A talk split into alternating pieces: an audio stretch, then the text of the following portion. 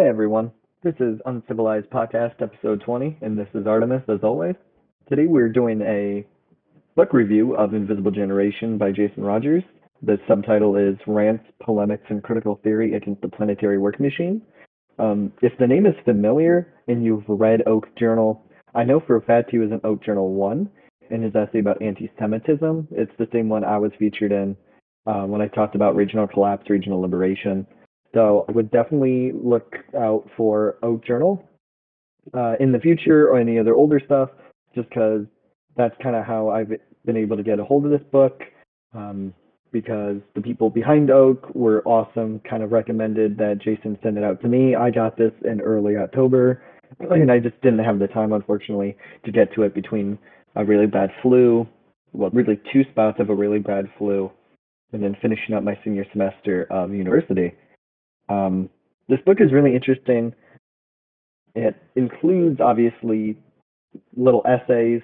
Uh, some of them are like one page, some of them are several pages. They're not ever super long. Most of them are actually really accessible, even if there's content you're not super familiar with.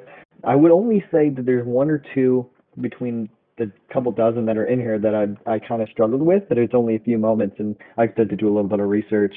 Um, and that mostly centers around kind of taking from 50s post-structuralist, postmodernist French philosophers like Deleuze, uh, Foucault, um, through stuff about uh, war machines, or nomadic war machines, if you're familiar with those, some of the stuff about discipline and punish, internalization, uh, control and decontrol, some of the th- uh, the ideas that from that.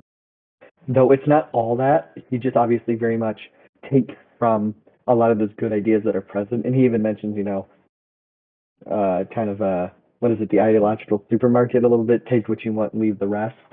Uh, so speak, being a, a, a, nomad in that ideological sense is something he touches on quite a bit. Um, some of you might also be uh, going around on social media titled "This Is War." Super interesting. I'll see if I can find a way to post it in the description, like a link to it, or if I can find any of his other flyers. Uh, obviously, any relevant information to the book, we'll have it in the description. I'm not sure when this goes up because we're also backlogged. Uh, for once, we actually have another episode, episode 19, that'll be an, uh, an interview with um, Julian Langer, the third time he'll be on. It was a really great uh, episode. We talked about uh, species essence and humanism and how that relates to the anti-civilization kind of stream of anarchism. It, it's super interesting. Uh, but back to Jason. Um, again, this that's super interesting because he has an anti-civilization perspective, um, but it's extremely unique in that he's taking from these people. And speaking about Julian, he actually, in my mind, overlaps quite a bit in the interest of uh, of Deleuze and some of those sort of people. And he touches on something called guerrilla ontology, which is a term that I was first introduced to by Julian. I know it doesn't, or I don't believe it comes from Julian. Um, but I do find it interesting that there's quite a bit of overlap, but also still just so so interesting. So the the work I have in front of me right now, you might actually hear me flipping through it. I kind of want to go through some of the specific essays or some of the works and flyers, just to give you an idea what this work is kind of like. Um, I'm still testing out how I want to do book reviews because I've done one, obviously, when we are human by um, John Zerzan. Uh, and that was it had some mixed reviews and that people like you could have just talked about it, you didn't really review it, or some people had the opposite belief and they wanted to know more about the book. Um, so I'm still kind of figuring out how I want to do these. So I'm kind of thinking I'll just do some of the essays that I found most interesting.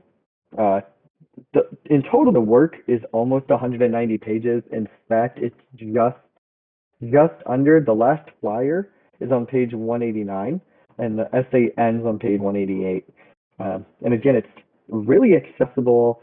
Uh, the text is large enough. Um, I don't have vision problems, but you know I have some people who need larger text. And to be honest, it, this text, um, one of my partners has a vision problem, and found that this book was easy to read. Uh, so I found that you know that just something about accessibility, whether that was intentional or not. I just found that it was spaced well. The font is easy all that sort of stuff. It's not cramped. Uh, there are some issues I have with. There's some primitivist text or anti-civ text that they just there's so many essays that they're trying to fit them into a like a smaller page count that it's like so fucking cramped. But again, this is really well formatted. Uh, it's by of media. I should touch. I should say that. Um, I don't have a whole lot of experience with them um, personally, so I can't speak to them. But they are the they are the publishers. So the first essay I want to get into is actually his first one called Magic Words, and it's kind of getting into the what he calls the occult nature of reality, and he touches on how magic as kind of like occult or esoteric knowledge can be used as a means of like rewilding or or decivilization. Um, and it touches into some of the thinking of like chaos versus control. Um, if you're not, if you're one of those hyper rationalists, maybe you know materialist leftist in the sense of kind of like a Marxist or a, a, a left wing anarchist perspective, you may find this interesting, but it may be a little bit out of your ballpark. This is stuff I'm coming more and more open to, I, I guess you can say. So definitely interested in uh, in reading it because it's something I don't have much experience with outside of like certain social media spaces. I know some people try to take you know some of their um I don't want to say Wiccan. I, I suppose pagan's the best belief or best term. Some of their pagan magic and infuse it with an anti-civilization perspective.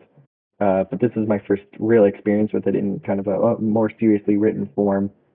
And he touches on how that kind of looks in the way he he writes as well. Um, he also references uh, Feral Faun, which is interesting. He does explicitly say um, anarcho-primitivism. I'm actually going to quote very quickly to give a summary, kind of what this is like.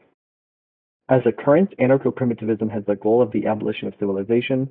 One of the major concepts how to do this is the process of decivilization, deconditioning oneself from the tendrils of oppression which physically ensnare us.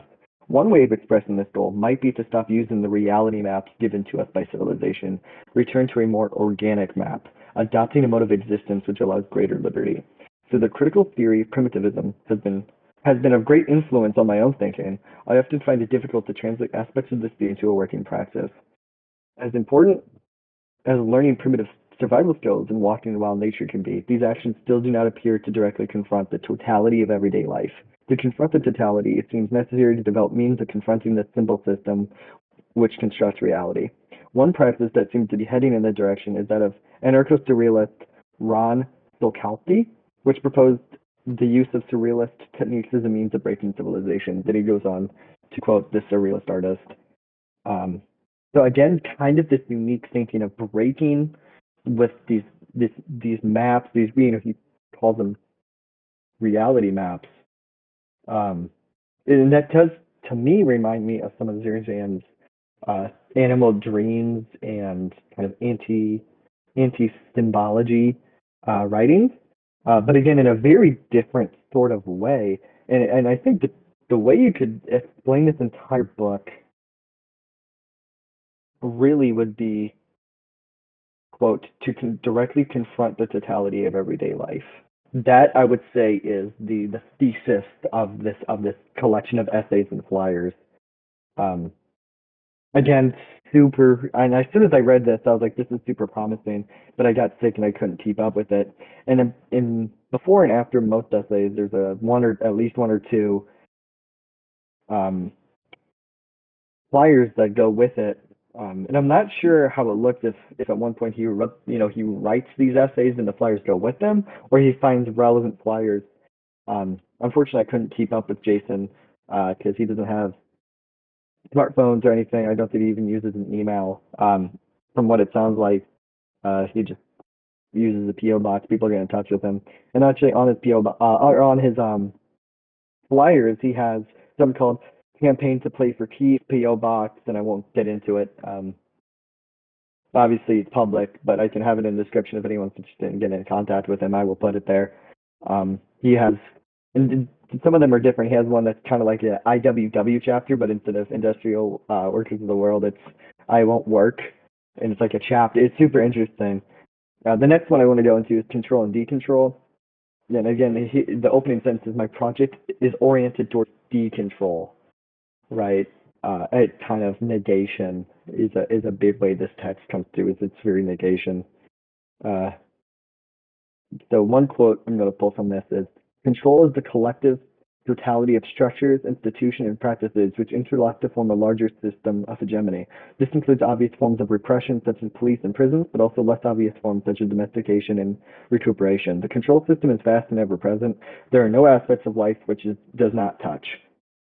And he goes on and he talks about what that looks like control and decontrol. And on the last uh, paragraph here, rather than create a social program, resistance could come in the form of becoming a glitch in the cybernetic system. The totality is ever present, then sites of resistance are rendered ever present too. As the system of control is spread over the entire world, the localized control structures is rendered weak and fragile. As each of these interlocking when one is damaged, so is the whole. Which is, of course, no surprise. That last part, no surprise. Um, technological globalism, everything is interconnected. Um, from every country, to every city. It's all, you know, you can't disconnect my city in Beijing. It's all, it's not directly controlled, we have lots of interlocking systems at play. And he does get into cybernetics as well, which is something that I don't find talked discussed enough, which is interesting because cybernetics is the direction in which technology and control has gone. And really one of the biggest voices for that in the anti-civilization current, though he's not a primitivist, is Wolfi Landstreicher, regardless of how you feel about him. Um, that is just the fact he's written quite a bit on on cybernetics, and I've always I've always appreciated what he has to say. So the next essay I want to touch on is Psychic Nomadism. Uh, this is the one I think was one of my favorites. This one goes into quite a bit of, without always mentioning them, um, some of the the French philosophers. He does mention he's not French, obviously, but Guy Debord. He does he does get into uh, Novatore and Perlman and Stirner.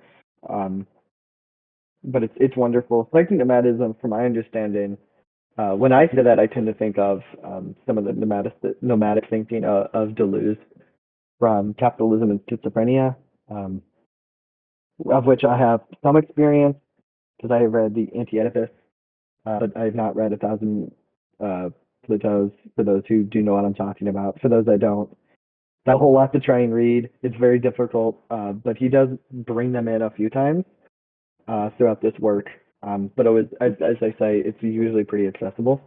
I'm going to quote quickly from Psychonomadism, and it, it, and I will say this very quickly. And I posted this on Twitter. I would be like, yeah, I'm going to underline and bracket and make things easier for when I go to review it. And then I realized, like by the end, basically everything had been underlined because everything was so interesting, and I just had such a good time with this work that I was so surprised that when I looked back, I was like, holy shit, I have underlined or circled basically 95% of the book by the by the time I was done. So the opening uh, couple sentences to psychonomadism go as follows: I intend to become Recycling nomad, advancing theory and practice as mobile actions. The sterilization, commodification, and repackaging of radical concepts as lifestyle brand accessories is inevitable. Thus, it is necessary to keep moving, exploring new terrain, or become trapped by this process. Pragmatically, it may be best to act as if we are just one step ahead of the cops, as if both literal and brain police are on our trails. New modes of living, new aesthetics, and advancements in our philosophies must be synthesized faster than they can be co-opted and placed in the market for consumption by the cultural industry. So it is necessary to become a nomad. By nomad, he does go on to explain. Uh, he does not mean necessarily, a, you know, physically moving, kind of like the hobos of the IWW, uh, which he directly uh, name drops, but the idea of of mental, right? Psychic, mental. The idea of like you're always moving. You're not constrained by what he goes on to reference with Stirner, but you know, spooks or apparitions, if you'd rather use that term. The idea is not being restrained, always under, always being in a process of critique and negation. That's how I read it. Maybe you know, Jason might have a different intent, but the way I'm reading it is that sort of what sense. And he goes on to say there is a long tradition of nomadism within anarchist currents. This nomadism can take a literal form. These range from the forced nomadism of exile experienced by both by Bakunin and Goldman to the IWW, hobo armies who would come into town to support, in support of strikes, to the roving insurrection of Renzo Novatore. There may be a hint of this in contemporary summit hoppers. This nomadism, however, does not need to take a literal form. This, that is, it does not have to mean geographic movement. It can also take the form of shifting, drifting, and expansive mental practices and interests. It can be psychonomadism. This is probably even more important than the geographic drift. Better this nomadism than falling into the tendency towards crusty dogmatism displayed by a Bookchin or a.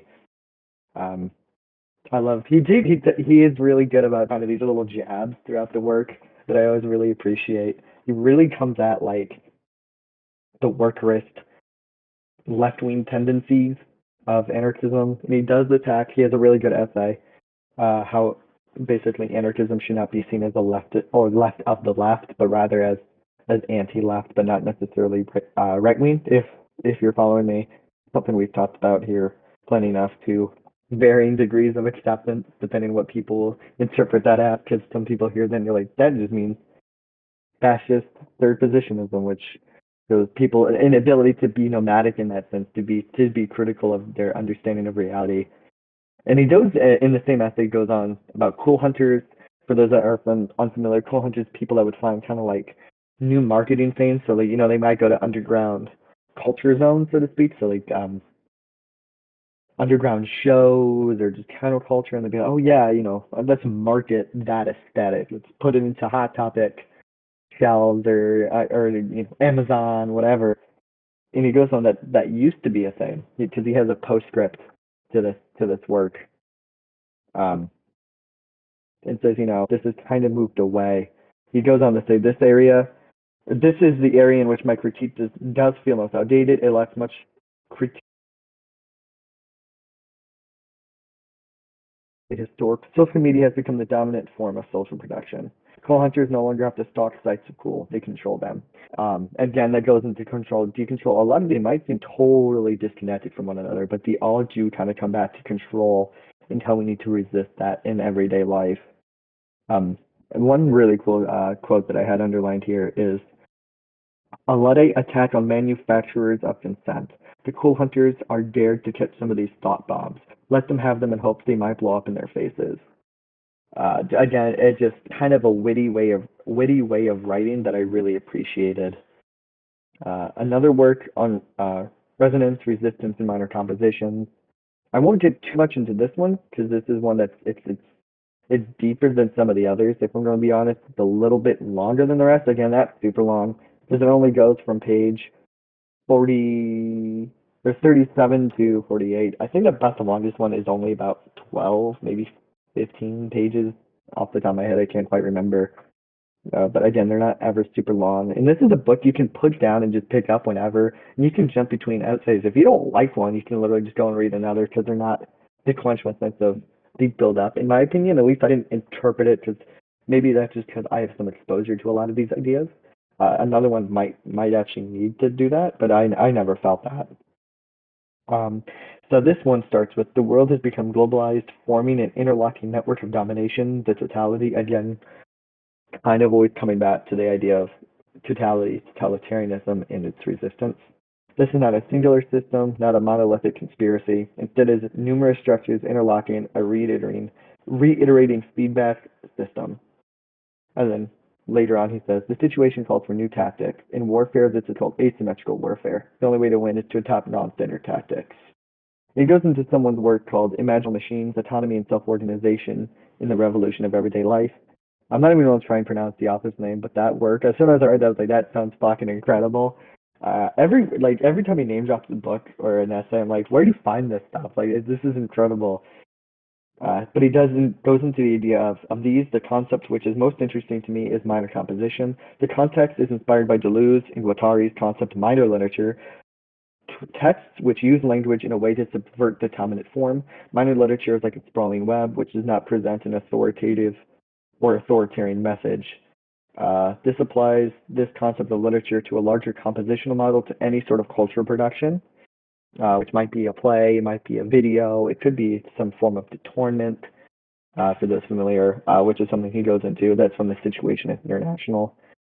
So this work kind of kind of gets into what does that look like? How does our propaganda agitation become non-authoritarian, right? How do you be like, this is not the only way, but how does it become kind of just confrontational in that sense, but it's also open to inviting people to engage with it in a sort of union of egoists kind of thinking or kind of a affinity group sort of style, just inspiring as, a as opposed to a vanguardist message, which he attacks very heavily throughout this this text, being that wait, there's only one way to do something. You must you must follow us. Again, attacking kind of traditional left wing thinking, and he does get into some really interesting stuff with um, Franco Bifo uh, Berardi, uh, who's a Italian economist of the, the Marxist current. Um, is semio-capitalism the idea of well really i'll just quote just, again he he says stuff much better than i ever could quote semio-capitalism is the integration of capitalism and sign production through electronic communication and information technology uh, postmodern theory often provides important insights into conditions of late capitalism yet often includes the notion that nothing can be done about these conditions or where they are positive uh, and then he goes on to quote uh, Berardi saying, quote, the new regime characterized by the fusion of media and capital, in this sphere, poetry meets advertisement, scientific thought meets enterprise.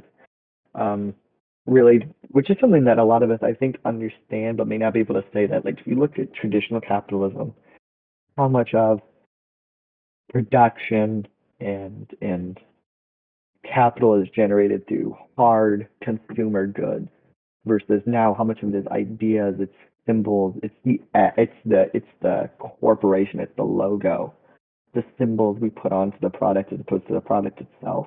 How important that is in relation to symbols. Um, I'm going to quote once more: consumption and production are seemingly integrated. Uh, there's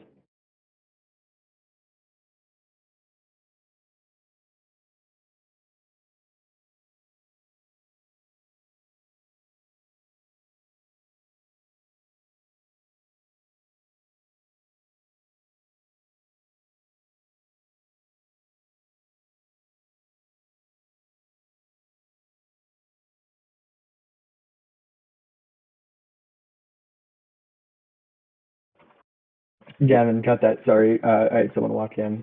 Let's just restart. Consumption and production are seemingly integrated. Still, the corporations control the means of production and distribution. There is a total lack of autonomy within this quote crowdsourcing. Um, and then later he says it would look like a totalized consumerist society where everyone's spare moment is on the market and where journalists in the blogosphere will have their every word quantified and evaluated by visual advertisers. Where producers are seemingly are simply, excuse me, simply consumers made more dependent on the marketplace by the illusion of greater participation in the marketplace. That last quote is actually from um, Siegel, Lee Siegel, uh, who is someone he is quoting, um, who is critiquing the issue of like futurism, which is kind of a whole kind of like cultural thinking. It's like a, it's, it's both literature form, but also kind of like a philosophy that kind of went from raising technology and advancement and very easily became a fascist movement, which is something he again touches on. There's just so many things I'm like, oh yeah, and I wonder if he'll touch on that. And then like 20 pages later, he's like bending it up in a way I didn't even intend or consider he would. And it's just, it, he has such a beautiful way of writing, and I'm going to keep saying that. Um, but that this work is really interesting. Again, this specific essay is called um, resonant on resonance, resistance, in minor compositions. Again, the idea of creating non-authoritarian, non-authoritative forms of literature or compositions. Again, we can just refer to that language. It's super important to me. Um, and it's something I've come to realize in my own writing, um, especially interactions with a lot more people like Julian, um, as opposed to kind of the Kaczynski sort of writing of like, oh, we have to do it this way. It's a revolution kind of lefty sort of way, as opposed to kind of Julian's, you know, kind of deconstructionist perspective in that, you know, you write in the the interpretation of anyone else is just as fair, um, which I appreciate. Uh, he does have one called Friends and Agents. I found it relatable. and that's, that's much more of a very personal writing at how he feels. He doesn't have a whole lot of friends and he doesn't have a lot of empathy for people. And that the line in social media between someone being a friend and someone being like a spy or an agent is very thin. Um, I won't quote too much from that, but it's one I appreciated. Um, when authors can become very personal like that. There is one flyer he had called Consolidated Control Configurations. Uh, it's super interesting because it's like a, taking out several kind of unrelated pictures and text and putting them together to create a larger message. Um, I wish I wonder if there's gonna be a way I can in the description kind of show some of these. I'm not sure how that would look, but it'd be really interesting because this work is super beautiful. Uh, it's and sometimes it's grotesque, and that's on purpose because he does get into like this sort of like grotesque um, art art style that on purpose confronts our comfortabilities. Here's another uh, essay called Insurrection Daily. Quote, it isn't all political to me, or more accurately, everyday life is more political and important to me than the realm that is generally referred to as political. I care nothing for electoral campaigns and very little for the for most advocacy campaigns. Generally, reform strikes me as merely begging. He goes on to say how basically every everything is a struggle, everything is violent, and how sometimes he wants to be a hermit, but there is no escape. Conflict is the only possibility, and according directly, that's the last sentence. Conflict is the only possibility. Um, I think that's true, and I think a lot of people are realizing in the green energy movement that escape or kind of drop out, escapism, whatever you want to call it, just isn't valid. Because like, where do you go? And then when you leave, like the world still continues to burn.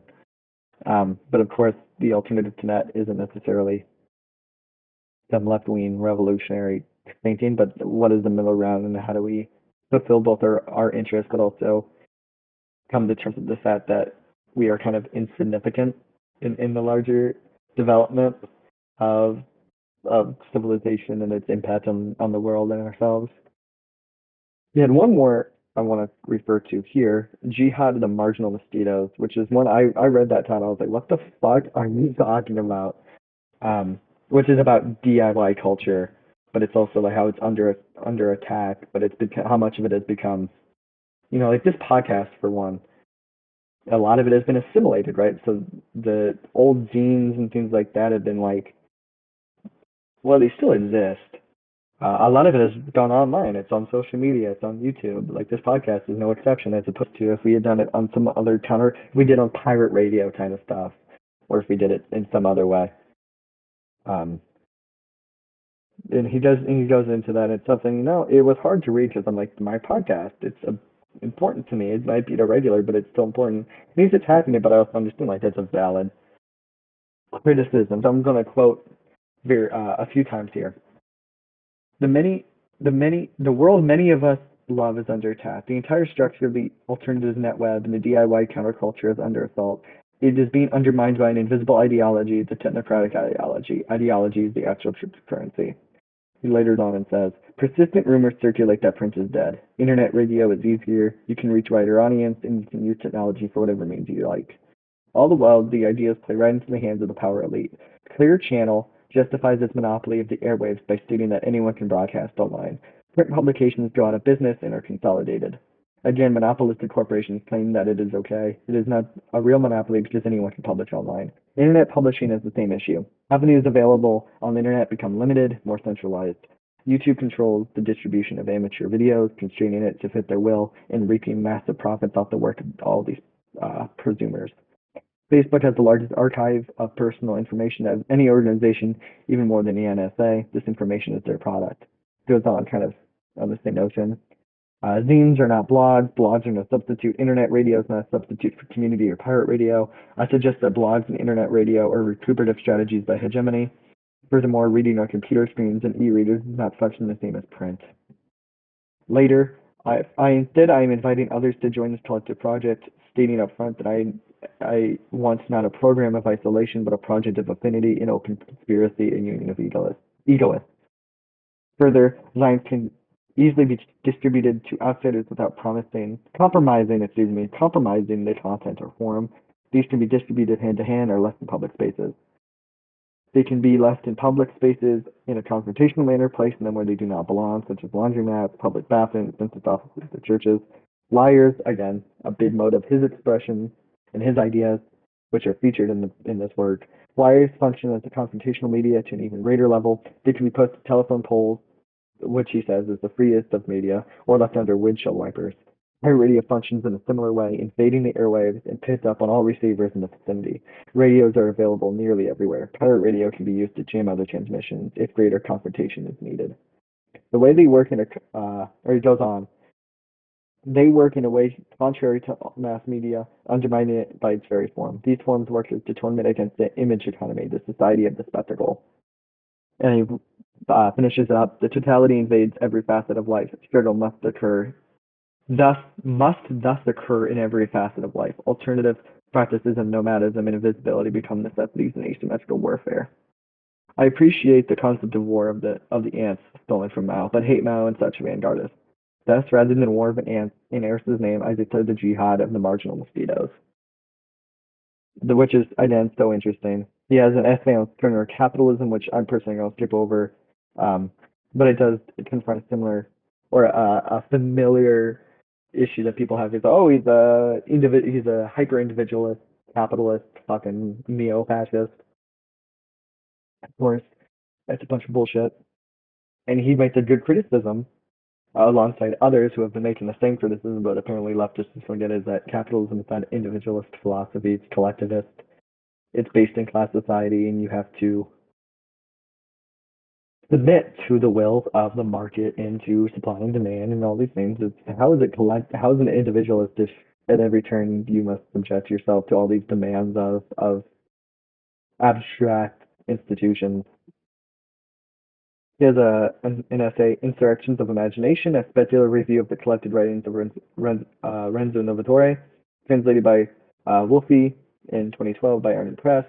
Um, really goes into how important and fundamental Renzo's works are, in that it's interesting that periodically they just show up again because they haven't, until more recently, we haven't had a whole lot of English translations, but you know, they, they stays in and out of relevancy. And He just points out to how important that is that he that he continues to do so. I won't quote too much from this, but I found that I think um, a lot of people might have this interesting uh, an interest in, in in Renzo and what his relevance might be, and he does go into he just did a little speculative about what Renzo might have been like had he not died in that in that for those that aren't familiar with a shootout with police at a at a bar or a restaurant. Uh, and he does speculate, oh, he might have had a, a more refined revolutionary thought or insurrectionary thought, which I disagree with, but it's fine to disagree. Um, his stuff on Black Friday, uh, cargo cults and the proletariat image. Uh, I won't get into those. Again, it's just because I'm skipping over them. I'm not trying to like make it seem irrelevant to buy this book by quoting everything. It's just that I'm trying to find ones that people might find most relevant, or ones that I personally was like when I was reading, I was stunned because there's a few in the in the content that I have like circled over and over again. Like this is so fucking amazing. Um, a gain of individuals against totality is a really cool one that goes into like Itoism and, and such. Uh, so I'll quote the first paragraph. All too often, anarchism as a movement and as a discourse is oriented towards collectivist ideology. I mean this in a literal sense of an ideology. Much as what is called anarchism seems to be more of a form of Hegelianism, possibly becomes a way for Marxists to smooth out more and more obvious contradictions of their ideology. To many so-called anarchists, freedom means freedom for the mega machine, the Leviathan man, the superorganism they inhabit, obviously referring to Perlman's theory of Leviathan or civilization. Um, and he does go into a bit here of, of like, again, leftism and its relationship to anarchism, uh, which I found interesting. Yeah, and this is where he explicitly says, quote, capitalism is a collectivist ideology as well as structure of interlocking components individuality is not even the avoidance of other people. Most people want to be around others, with the exception of some hermit types. It strikes me as unreasonably misanthropic to mandate communal organization as folks like anarcho-communists do. Um, which I love, you know, again, these kind of pop shots that certain uh, groups or, or individuals.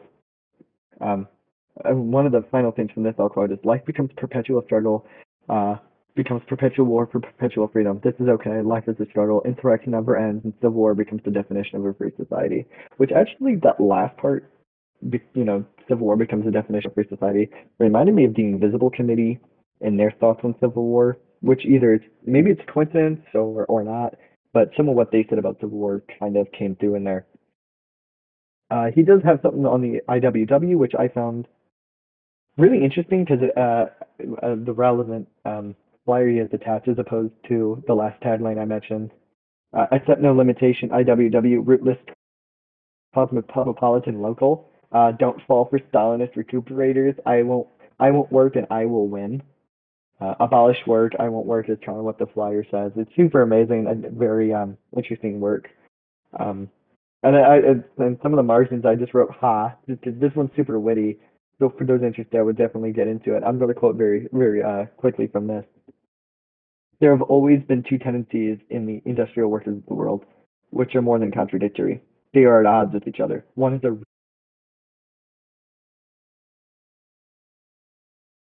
rigid and a centralized anti-work conspiracy. As egoists and psychic nomads, we are free to loot ideas as we see fit. The IWW forms a pleasing practice for work resistance, but only if it is cleansed of the regimentation of syndicalism. This is particularly important as so many contemporary Wobblies do just the opposite and siege regimentation while distorting work resistance. And it goes into how the IWW could stand for I don't work, or it does. Um, in reference to some of their old music, like Big Rock uh, Mountain. This is an old time folk song that has become a piece of a popular Americana. One of the most popular versions was recorded by a member of the WW. Um, lyrically, not only tells the tale of when wage work is abolished, but goes further to the deconstruction of work and production themselves, the replacement by hedonism. Quote, the little streams of alcohol come trickling down the rock, maybe connecting the Charles Fourier's dream of, world trans- of a world transformed. Um, and it just goes into what that might look like. And basically, this is almost like a, it's kind of like a manifesto for his kind of I won't work IWW chapter, which is kind of what this is supposed to kind of be. Again, very witty. Um, and then the following essay is kind of like a follow up where it's someone claiming that the the person behind it's not Jason, but it's Bob Black, and he calls people Marxist Chomskyists well, luckily I am not Bob Black. I would go hard. I, it would be hard to go flyering if I was flyering if I was dying. I'm not Bob. Bob was a big inspiration to me 20 years ago, and certainly he continues to be a big inspiration. His writing is often brilliant, but he is not a nice guy. This is common knowledge. Like most folks I know, I no longer have any contact with him. It is particular, peculiar that so many leftoids seem to think that Bob has a monopoly on anti-work post-left and insurrectionary struggle. These are themes that have been dealt with long before Bob and will be dealt with long after he's gone. I hold them to, I hold them to their core to the Anarchist Project. Um, just really funny. And the the final tagline is for an eternal general strike. he has one on Rojava and recuperation. I won't get into that one, but it does go a bit into again kind of the relationship between leftism. I will actually get into this. I take that back because I do think there's one part that's really important quote, anarchism used to sometimes be called, quote, the left of the left, but this is never really true. Anarchism has always been post-left, even if some proponents at times couldn't leave behind all aspects of leftist ideology. Stirner, Bakunin, Thoreau, Goldman, Berkman, Mackay, Rocker, and even Kropotkin, when he was feeling lucid and lucid, uh, have always been at core a rejection of alternative uh, world management strategies in favor of no management. Uh, the form of self-organization favored by Rojava is the form of anarchism most often preferred by leftists, as the Bookchin-inspired democratic confederalism is the one most clearly resembles the state. Um, and it does get into it. He talks about critical support uh, for it. Um, then that's kind of a similar one about his relationship to leftism. And now this is the one I want to get into, really, because we had a, a, spiel there once I didn't want to get too into. Uh, against the poverty of language and thought, theses on the cell phone he does get into how cell phones both are, you know, they're hip, they're a part of mainstream society, but they're also like overpowering. You can't escape them anymore. Um, that many jobs require them of us. And but he does go into the idea because it's kind of like a, a 16 point analysis essentially. Points nine and ten are interesting. Due to the addition of text messaging cellular communication is trapped between orality and literacy. It is neither the improvisation and open-ended nature of spoken language nor the complexity and depth of written language. 10. This contributes to a poverty of language. The exchange is constant yet nearly meaningless. This poverty of language contributes to a poverty of thought. I kind of this is where it'd be really interesting if I could get in touch, maybe have Jason on this in some way or another, if he would subdue, subject himself to that is I'd like to engage with this because it's like, is that a bad thing? Because like I'm critical of symbols and therefore of language. And so my thinking is, yeah, but can that be a good thing? Like, yeah, what up means we have a poverty of thought. I don't know. I just find that interesting because would you apply the idea that because we did not have language before that we had a poverty of thought? I don't know. Maybe it's just not as clear I just I just find that interesting. How do we engage with that we're kind of having almost a text messaging kind of deconstructs the symbols in a sense, but it, you could also say it substitutes it just for a more, I guess you could say mediated one. So I, I don't know. I think there's a lot of interesting conversation that can come out of, of what that looks like. The next essay is Technical Authority, Ideology, and the Social Construction of Technology and Technocracy, which is um, fairly short. It's um, about four pages. Um, gets into, I think it's obvious, uh, quote, technology reproduces the ideology totality. As technology proliferates, it changes the people and communities that use it, but in subtle but total ways. The point should not be confused with technological determinism. Technology is socially constructed. Technology doesn't produce society. Society produces technology, and technology then reproduces society. Wolfi argued that technology, quote, always develops within a social context with the explicit aim of reproducing that context. Its form, its purpose, and its possibilities determ- determined by that context, and this is precisely why no technology is neutral. He goes on to talk about basically the relationship between technology and society and then how the technocracy has developed and how we can resist it. And he does reference back Debord here, um, and then how individualism and collectivism are in contradiction with each other within the context of technology. Um, I want to quote from his last paragraph here. Should we ever be lucky enough to see the toppling of authoritarian, not, uh, authoritarian society, excuse me, technology would, would, not should, but would go with it. Without coercion and social control, there would be no one willing to do the alienated and demanding labor required to maintain industrial society. Without wage slave, shit workers and literal shit labor, of literal slave labor, excuse me, it cannot be maintained. The society that would arise would certainly have some sort of tools and technology, but it would not be the sort one would generally call tech. It would most likely be low tech, the sort of objects that could be treated by individuals, individual small communities. Um, that's, I think that this is most primitivist work in that sense of um, just an outright teaching technology that isn't necessarily philosophical like some of his other work. And I do, I do like this because it confronts the issues leftists have. Oh, we're just gonna fucking automate everything and it'll all be okay. It's like, well, how do you get there? And you know, and some leftists are really knocked off. Like, yeah, we're gonna have militarized the labor. You're gonna work and you're gonna fucking like it. You're gonna do all the grunt work. But of course, it wouldn't be them doing it. No, it would be um, everyone else because they're just too smart for that. Uh, the control of computerized television is another essay I really appreciated. Basically, how kind of te- uh, television has moved from a very rare item to one that has now watches that you know CCTVs and you know the idea of that we're kind of controlled by the images they're producing to us uh, I don't know. Just it's so interesting that we. It, I think a lot of it he kind of talks about we internalize some of the the messaging that comes with it. And he talks about um, the journal Green Anarchy, which is really interesting because I know we did work with that at one point, which is so nice to hear. You know, kind of these callbacks to the older Green Anarchy movement. Uh, I want to quote very quickly. Even lesser actions are considered absurd now. 20 years ago, one could promote the elimination of television. One could live without TV themselves and encourage others to do the same. A person who did such might be considered eccentric, idealistic, or a little weird, but it was still a viable option. Who in this day and age could even imagine living without a computer, living without internet, living without a cell phone? It is crazy talk. Technological society has rendered it impossible. So again, the, the idea is that it becomes so,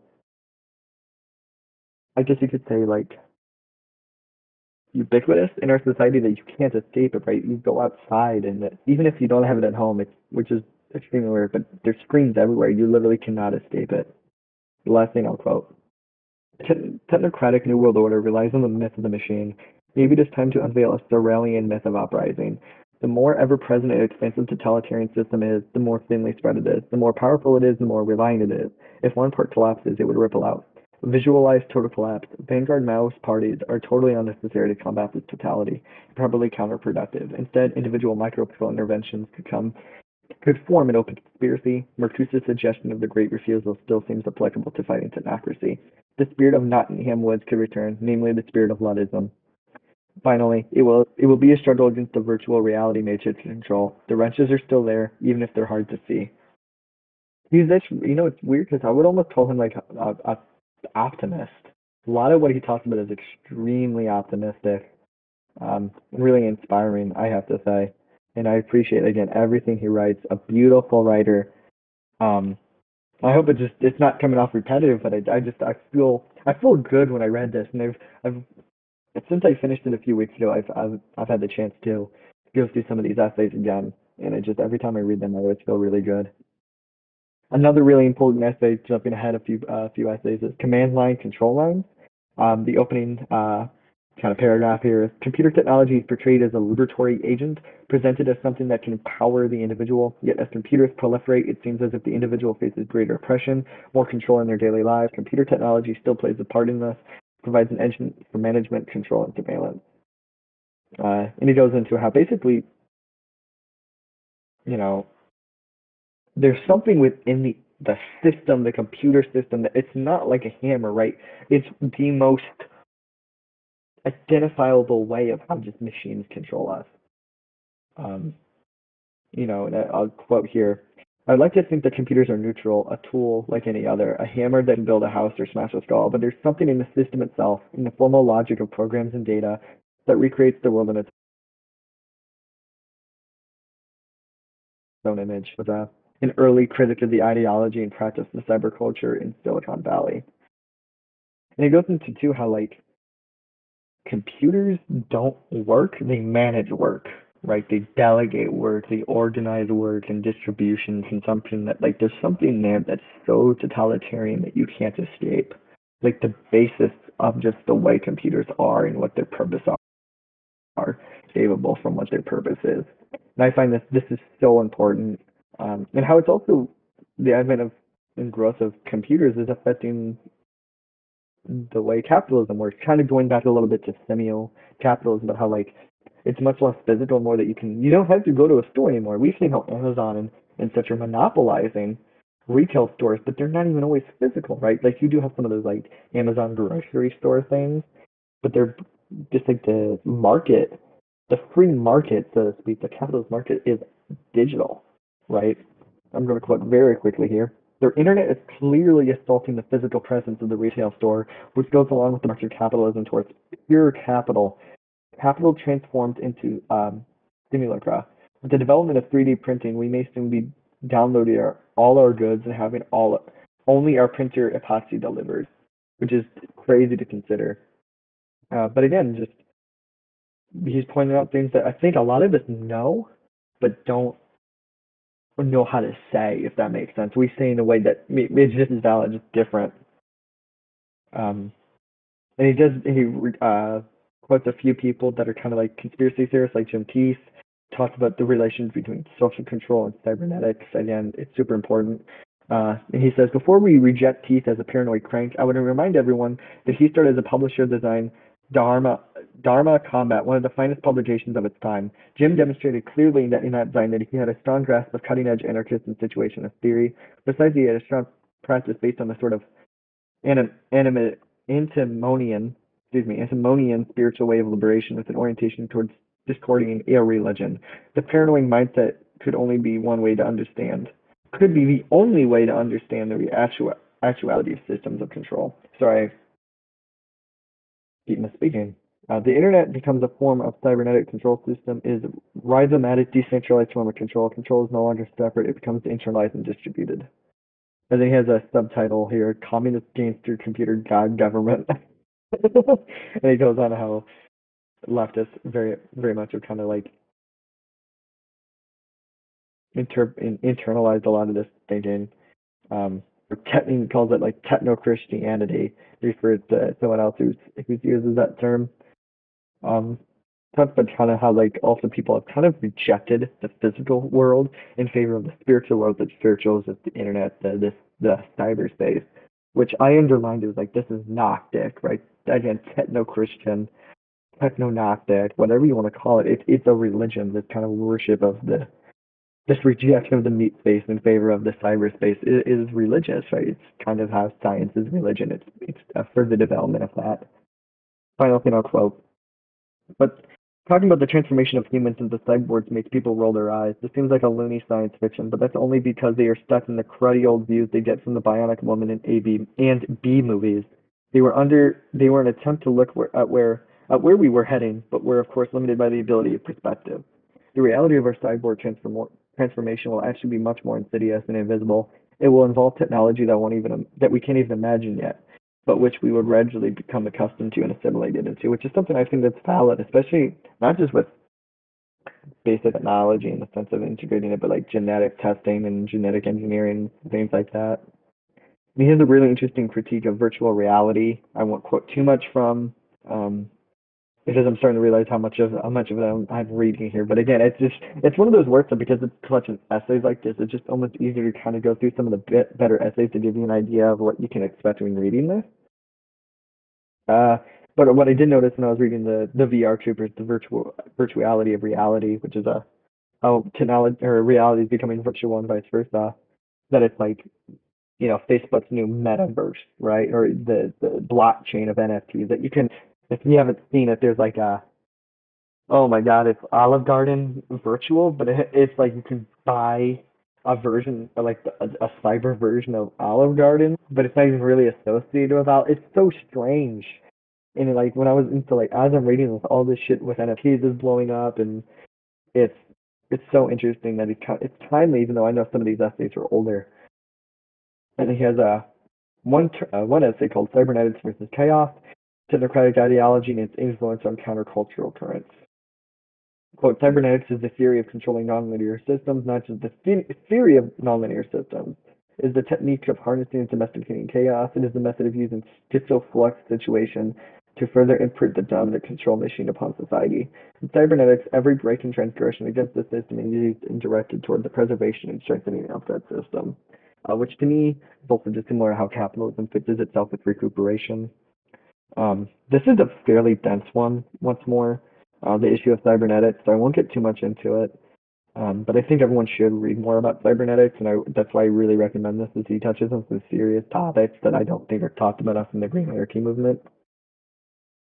Um, and that's several pages. And he does get a into Deleuze and, and Deleuze and um, uh, which I always I always appreciate when people bring into the green anarchy space. He has some stuff on Nick Land I won't get into. Um, that's not stuff I really want to talk about as much. Uh, but he calls it right wing nihilism. Um, it's an interesting critique if you're familiar. It's one I was I didn't follow as much because I don't know shit about Nick Land. And when he quotes him, I'm like, what the fuck are you talking about? What is this fucking gibberish? Um, there's one thing about the movie uh, Blue Velvet and the Shadow Self. The Shadow Self is something I got really into when I was um, in community college. When I watched uh, a, a mini series that got into that stuff, and I read some psychology about it. For those that don't know, the Shadow Self is kind of like this, like the, your your subconscious that's like animalistic and, and violent, or what that's kind of how we kind of present it, um, or the sexuality. Um, and it talks about kind of like how we have to confront ourselves. Uh, it's one of those ones that kind of stands out because uh, it's it's very different from the rest because it's not like explicitly like oh yeah technology and, and all that, but you know what I mean. It's, it's kind of like a more of a it's a social writing. And he gets into Aleister Crowley and the Satanic Church and, and such, and it was really interesting. Uh, what he, I think some of his best stuff isn't when it's just necessarily out out in your face anti-tech, but some of this more social commentary. Not to say the rest of it's not good. Um, another one that it's the the whole front, the first page is totally underlined.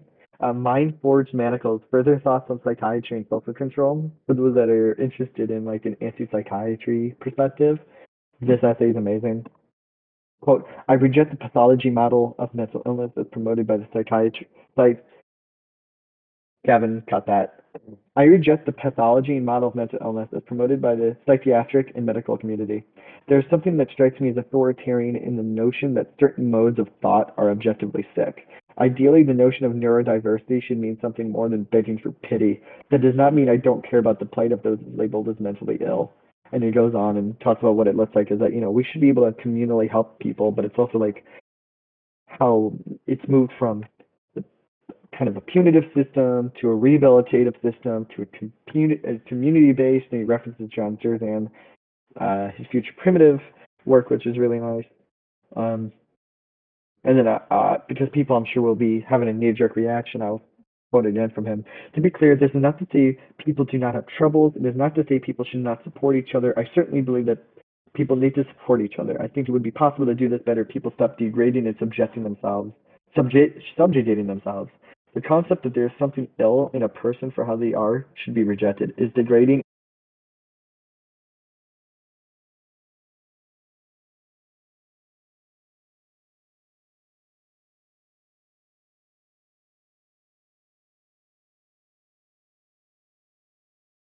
and does not how to get canceled or something.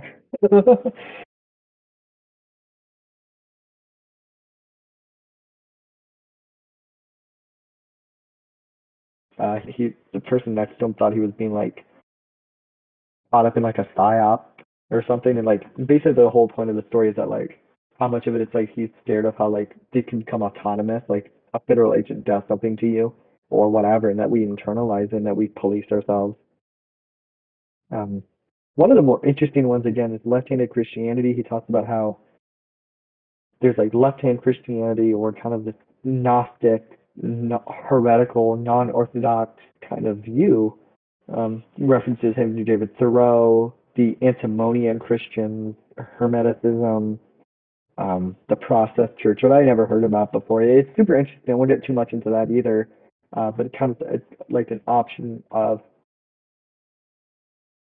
like a like a spiritual outlet that some people might be interested in in, in recognizing. On one of the last essays here is transgression or affirmation, and it goes just kind of into how art can be used essentially.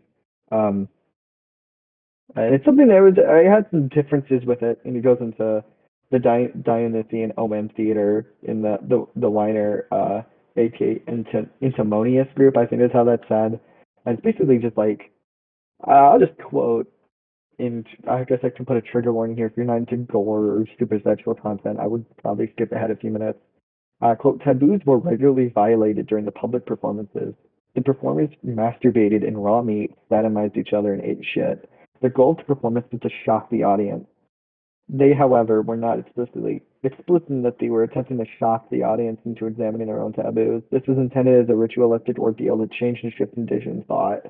Um, it's super interesting. Uh, goes into just how art and such, or even how horror movies kind of have this sort of taboo. How often it's like a serial killer entering, an unkillable serial killer entering a suburban neighborhood and confronting typically well-off white white people. um, and the last essay is future tension. Um, opens up with what happens in the future. The 21st century was supposed to be a new era. Basically, the relationship with technology and everything. Um, and how like the idea of like the future is just often monopolized. Like we're on this path. There's no way to stop it. It just keeps going. And you connect that to leftism again, especially with the Marxist use of historical determinism to prove that their own quote control philosophy was correct, or that the United States quote used manifest destiny to justify occupation of the continent. Um, it's interesting uh, how history can be weaponized, um, and that's something actually I, I'm the first time I'm reading Endgame by physicist Derrick Jensen, he goes into that himself a little bit how history is just a perspective. Um, so I refer to many, but not all of the essays. So it's not like I give you everything. Um, I wish I could just easily say like, oh, this is what it's about, this and that, but it's hard because again, like the subtitle, the subtitle, rants, polemics, and critical theory against the planetary work machine, like that's loaded, but it's so I, again, kind of I would say the the work on um uh, Nick Land was a little hard to get into. I think there's one or two others that I started with. There's only re- those three, I would say. There's about three, three of them. I was like, okay, let me step back and look some of the stuff up.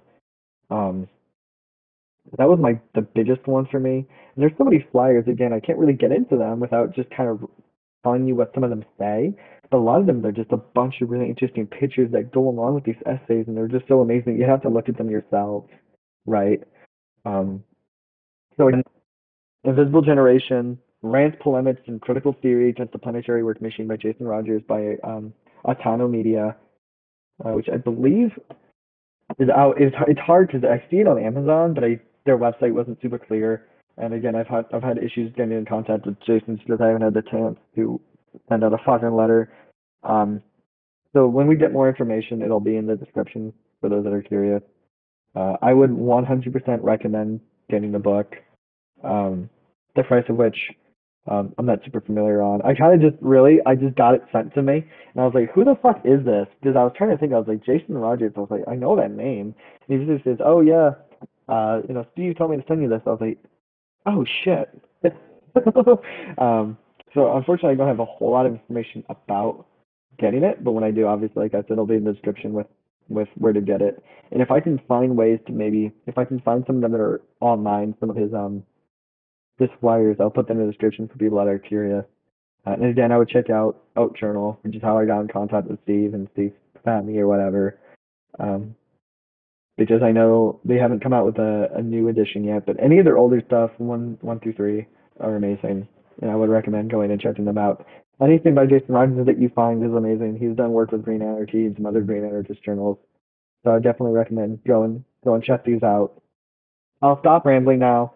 Um, it's I think this video is gonna be about an hour, maybe a little bit less, looking what it's like. Um, so I hope this was informative because again, I'm trying to figure out a bit of how do book reviews because I want to do more because people, you know, we got sent Total Liberation by Anonymous, but we struggled how we even send that. I had an old old episode that I never got out uh, that was about it, but I didn't know how to fucking even talk about a book at the time. And then, and I got sent Zerzan's book, and then now I have this.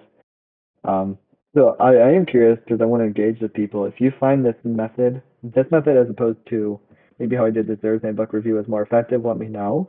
If there's something you'd rather I get into than I didn't in this, let me know because you know this is something like I said I'm struggling with. It's kind of new for the channel, uh, but I do find it interesting. Um, if I can, again, I want to get Jason on in the future because he has some really amazing ideas. But again, uh, he talks about how he doesn't even have an email in, in the book. Um, so maybe maybe I can't, maybe I could, but it'd be interesting. So again, this is episode 20 of the Uncivilized Podcast, Invisible Generation by Jason Rodgers, published by Tano Media. Go and check it out.